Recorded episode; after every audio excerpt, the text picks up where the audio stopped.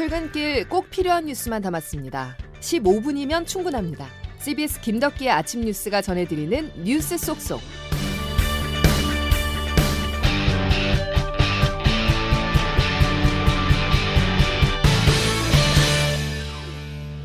여러분 안녕하십니까? 12월 15일 김덕기 아침 뉴스입니다. 영하 43도 어제 설악산의 체감 기온입니다. 서울도 영하 29도를 기록할 정도로 한반도가 냉동고로 변했는데요. 오늘은 서울을 포함한 중부지방에 또다시 눈이 내리고 이후 더 강력한 한파가 찾아올 거란 전망입니다. 첫 소식 김수영 기자입니다. 어제 서울 아침 기온이 영하 11도를 기록한 가운데 찬바람에 체감 온도가 영하 20도 가까이 떨어지는 등 전국 대부분 지역에서 올겨울 들어 가장 낮은 기온을 기록했습니다. 시민들도 중무장을 하고 출퇴근길 발길을 재촉했습니다. 굉장히 추운 날씨 같아요 오늘. 체감 온도 한 13, 4, 5도 될 것 같은데요 오늘. 겨울옷 입고 모자도 오늘 두꺼운 거 쓰고 추우니까 엄청 추워요 오늘. 대관령은 체감 온도가 영하 29.1도까지 내려갔고 설악산의 체감 온도는 무려 영하 43.1도까지 떨어졌습니다.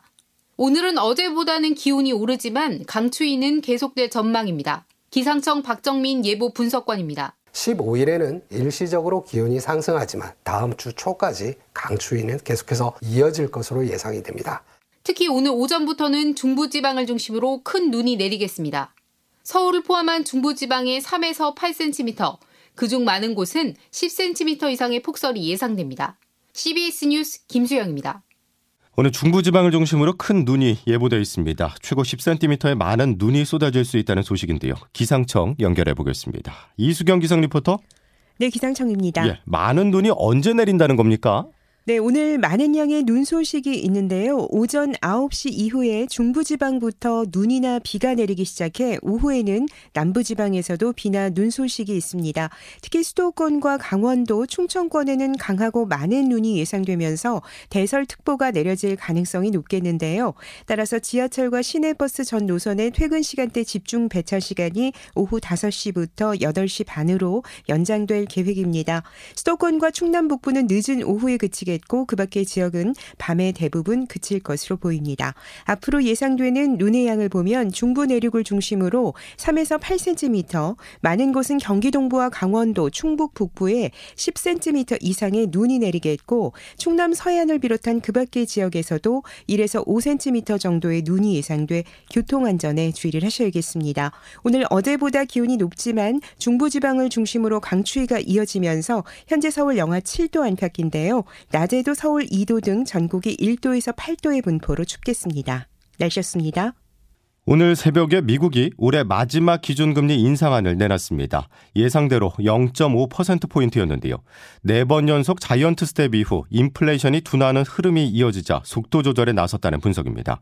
하지만 물가 진정세에 기대감이 높았었던 뉴욕 증시는 하락 마감했습니다. 워싱턴에서 권민철 특파원이 보도합니다. 이틀간의 연방공개시장위원회를 마친 연준이 예상대로 금리 0.5%포인트 인상을 결정했습니다. 미국 기준금리는 이제 4.25에서 4.5%로 높아졌습니다. 물가를 잡기 위해 6월부터 4번 연속 0.75%포인트 금리 인상이라는 전례 없는 긴축 이후 속도 조절에 들어간 겁니다. 최근 두 달 연속 물가 상승률이 뚜렷한 하향세를 보이면서 예견된 일입니다. 그러나 제롬 파월 연준 의장은 아직 할 일이 많다며 경계심을 늦추지 않았습니다. 0.5%포인트는 역사적으로 보면 여전히 높습니다. 그리고 우리 앞에 아직도 가야 할 길이 있습니다. 연준은 내년 예상금리를 5.1%로 높여 잡았습니다. 9월 예상치보다 0.5%포인트 높인 겁니다. 이 목표 달성을 위해선 내년 0.75%포인트 올리는 자이언트 스텝도 불가피하다고 미국 언론은 전망했습니다. 연준은 특히 내년 경제 성장률도 1.2%에서 0.5%로 대폭 낮췄습니다. 실업률 전망치는 4.4%에서 4.6%로 상향 조정했습니다. 뉴욕 증시는 오늘 아침 기대감에 상승 출발했지만 내년 경제 상황에 대한 낙관론보단 비관론이 득세하면서 3대 지수 모두 0.5% 안팎으로 하락 마감했습니다. 워싱턴에서 CBS 뉴스 권민철입니다. 갈 길이 더 남아 있다면서 통화 긴축 지속을 시사한 미 연방준비제도 의장의 말 어떻게 해석해야 될까요? 또 한국은행의 내년 통화 정책엔 어떤 영향을 미칠지 장규석 기자와 짚어보겠습니다. 장 기자. 네. 오늘 뉴욕 증시가 상승세를 보이다가 결국 하락 마감했다는 게 이게 여러 의미를 담고 있지 않습니까? 네, 그 아직 금리 인하를 물고 올 비둘기가 날아오지는 않았다. 이렇게 결론 내릴 수 있을 것 같습니다. 예. 그 제롬 파월 의장의 기자회견에서도 여전히 갈 길이 남았다.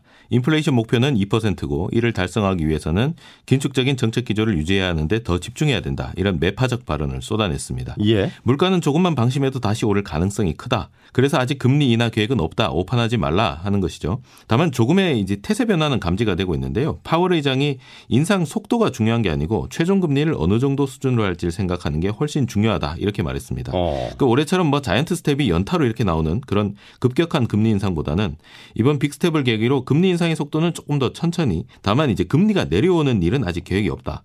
그리고 이 최종 금리가 이제 중간값이 5.1%로 예상됐는데요. 예, 예. 이 금리를 얼마나 오랫동안 유지 할 것인가 이것이 관건이 될 거다 이렇게 전망해 볼 수 있습니다. 예. 그렇다면 한국은행도 내년 통화 긴축 속도를 줄일까요?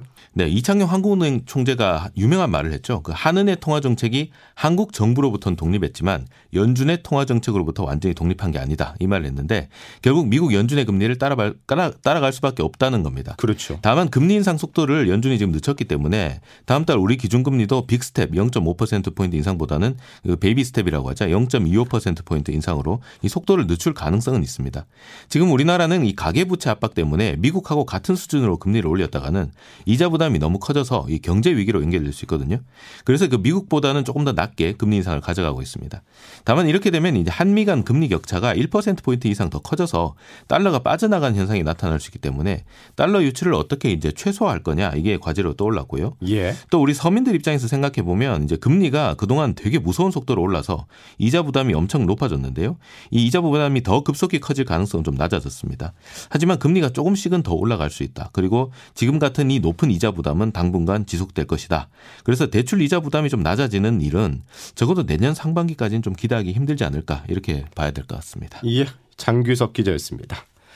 윤석열 대통령이 오늘 국정과제 점검 회의를 주재합니다. 회의 주제는 크게 세 가지로 하나는 경제와 민생, 다른 하나는 지방시대 비전과 전략, 그리고 연금, 노동, 교육, 개혁 등인데요.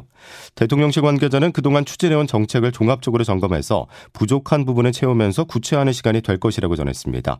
기존 회의와 다른 점이라면 국민과의 대화 형식으로 100분 동안 생중계된다는 점입니다. 자, 이제 국회로 가보겠습니다. 서로 간의 약속, 합의가 또다시 헌신짝처럼 버려지는 걸까요? 한 차례 기한을 넘기면서 오늘까지 내년도 예산안 처리하기로 정했었지만 여야는 상대에게 양보를 요구할 뿐입니다. 국회의장 주재로 여야 원내대표는 잠시 뒤 회동을 갖고 최종 담판에 나섭니다. 김명지 기자의 보도입니다. 여야가 연말 예산 정국에서 지난한 줄다리기를 계속하고 있습니다.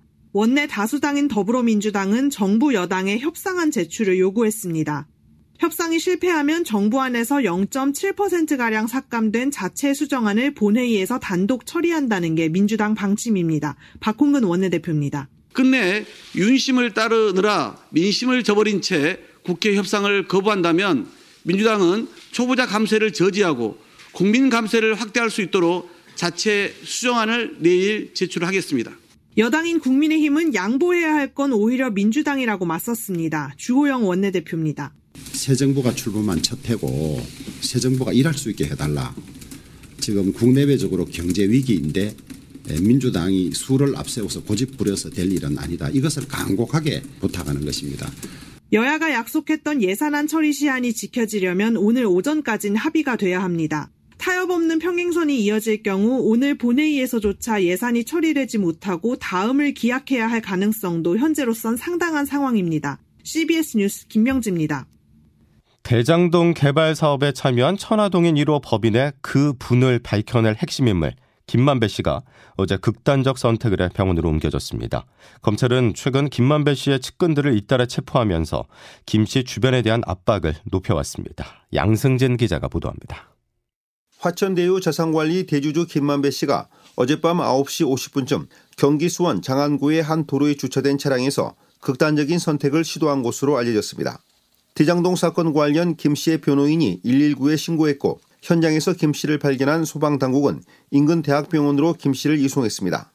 김 씨는 흉기로 목 부위를 자해해 부상을 입었으며 생명에는 지장이 없는 것으로 파악됐습니다. 김 씨가 극단적 선택을 시도한 차량은 본인 소유인 것으로 전해졌습니다. 경찰은 김 씨의 차량 주변 CCTV 등을 토대로 모든 가능성을 열어두고 수사할 방침입니다.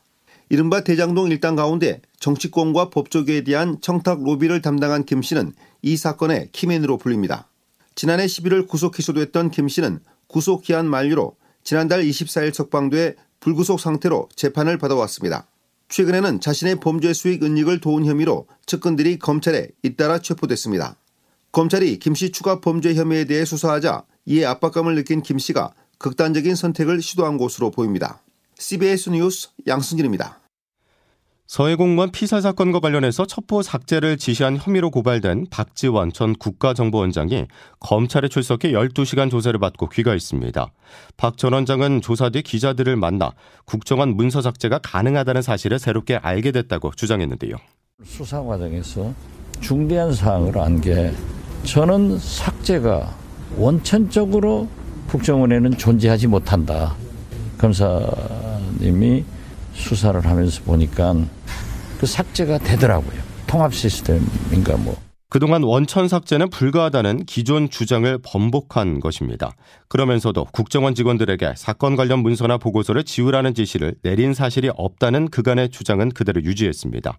검찰이 박 전 원장까지 조사를 하면서 문재인 전 대통령을 제외하고 주요 피고발인들에 대한 조사는 마무리됐습니다.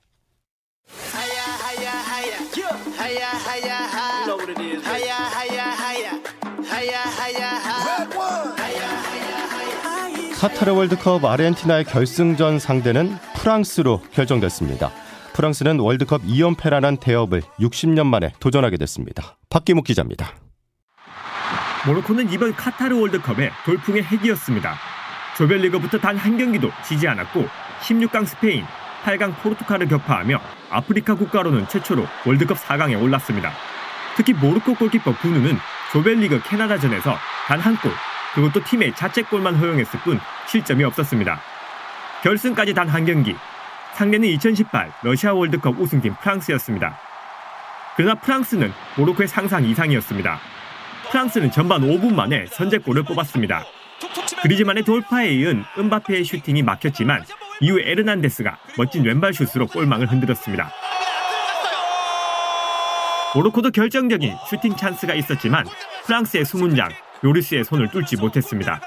다시 나옵니다. 진짜 멋있는 슈팅이었는데요. 결국 프랑스는 후반 34분 교체로 투입된 무아니의 추가골로 승부의 쐐기를 박고 결승 티켓을 거머쥐었습니다. 나흘 뒤 자정에 열릴 결승전. 리오넬 메시가 이끄는 아르헨티나와 프랑스 음바페의 맞대결이 성사됐습니다. 메시가 라스트 댄스의 마지막을 생애 첫 월드컵 우승 트로피로 장식할지, 프랑스가 이를 저지하고 월드컵 2연패를 거둘지 루사일 스타디움으로 지구촌 축구 팬들의 관심이 집중되고 있습니다. CBS 뉴스 박기묵입니다. 프랑스와 모로코 경기는 끝이 났지만 긴장감은 여전합니다. 긴밀하게 엮인 양국 국민 사이에 물리적 충돌이 발생할 수 있기 때문인데요. 경기 앞서 프랑스 관광객이 모로코에서 묻지마 폭행으로 숨지는 일도 있었습니다. 조태임 기자의 보도입니다. 프랑스 당국은 모로코 이주민들과의 충돌을 우려해서 경기 시작 하루 전부터 경계 태세를 강화했습니다. 또 경기를 하루 앞두고 모로코에서는 프랑스 관광객이 살해되는 사건이 발생하는 등 물리적 충돌이 더욱 우려됐던 상황입니다. 양국의 경기에 이렇게 긴장감이 맴돈 건 1912년부터 40여 년 동안 모로코를 식민 지배한 역사가 있기 때문입니다. 단순한 축구 경기가 아닌 그 이상의 역사적 의미가 있는 겁니다. 프랑스에는 모로코계 이민자가 약 150만 명 거주하는 것으로 추산되는데 특히 프랑스에서는 이민자 문제는 정치적으로 민감한 문제로 꼽힙니다. 최근 보수 우파를 중심으로 모로코 응원은 프랑스에 대한 불충이라며 갈등을 부추기고 있습니다. 모로코는 4강에 오르기까지 축구 강국으로 꼽히는 스페인, 포르투갈을 16강전, 8강전에서 각각 꺾었는데 이들 국가 모두 모로코를 지배한 국가였습니다. 지난달 27일 모로코가 벨기에를 꺾은 뒤 파리 상젤리제 거리에서 승리를 자축하던 모로코 축구 팬들이 최루탄을 쏘는 경찰과 충돌하기도 했습니다. 모로코의 4강 출전 소식은 유럽으로부터의 식민 지배라는 역사를 공유한 아프리카 국가들을 자극하고 있다는 평가도 나옵니다. CBS 뉴스 조태임입니다. 김덕기 아침 뉴스 함께하고 계신데요. 자, 오늘 중부지방에 많은 눈이 예보돼 있습니다. 퇴근길 교통 대란이 우려되는데요. 지하철과 시내버스 모든 노선에 퇴근 시간대 집중 배차 시간을 오후 5시부터 8시 반까지 평소보다 길게 운영한다고 합니다. 추위에 눈이 얼어서 곳곳에 빙판길도 예상됩니다. 안전한 퇴근길 되시길 바라면서 김덕기 아침 뉴스 오늘 소식은 여기까지입니다. 내일 다시 뵙죠. 고맙습니다.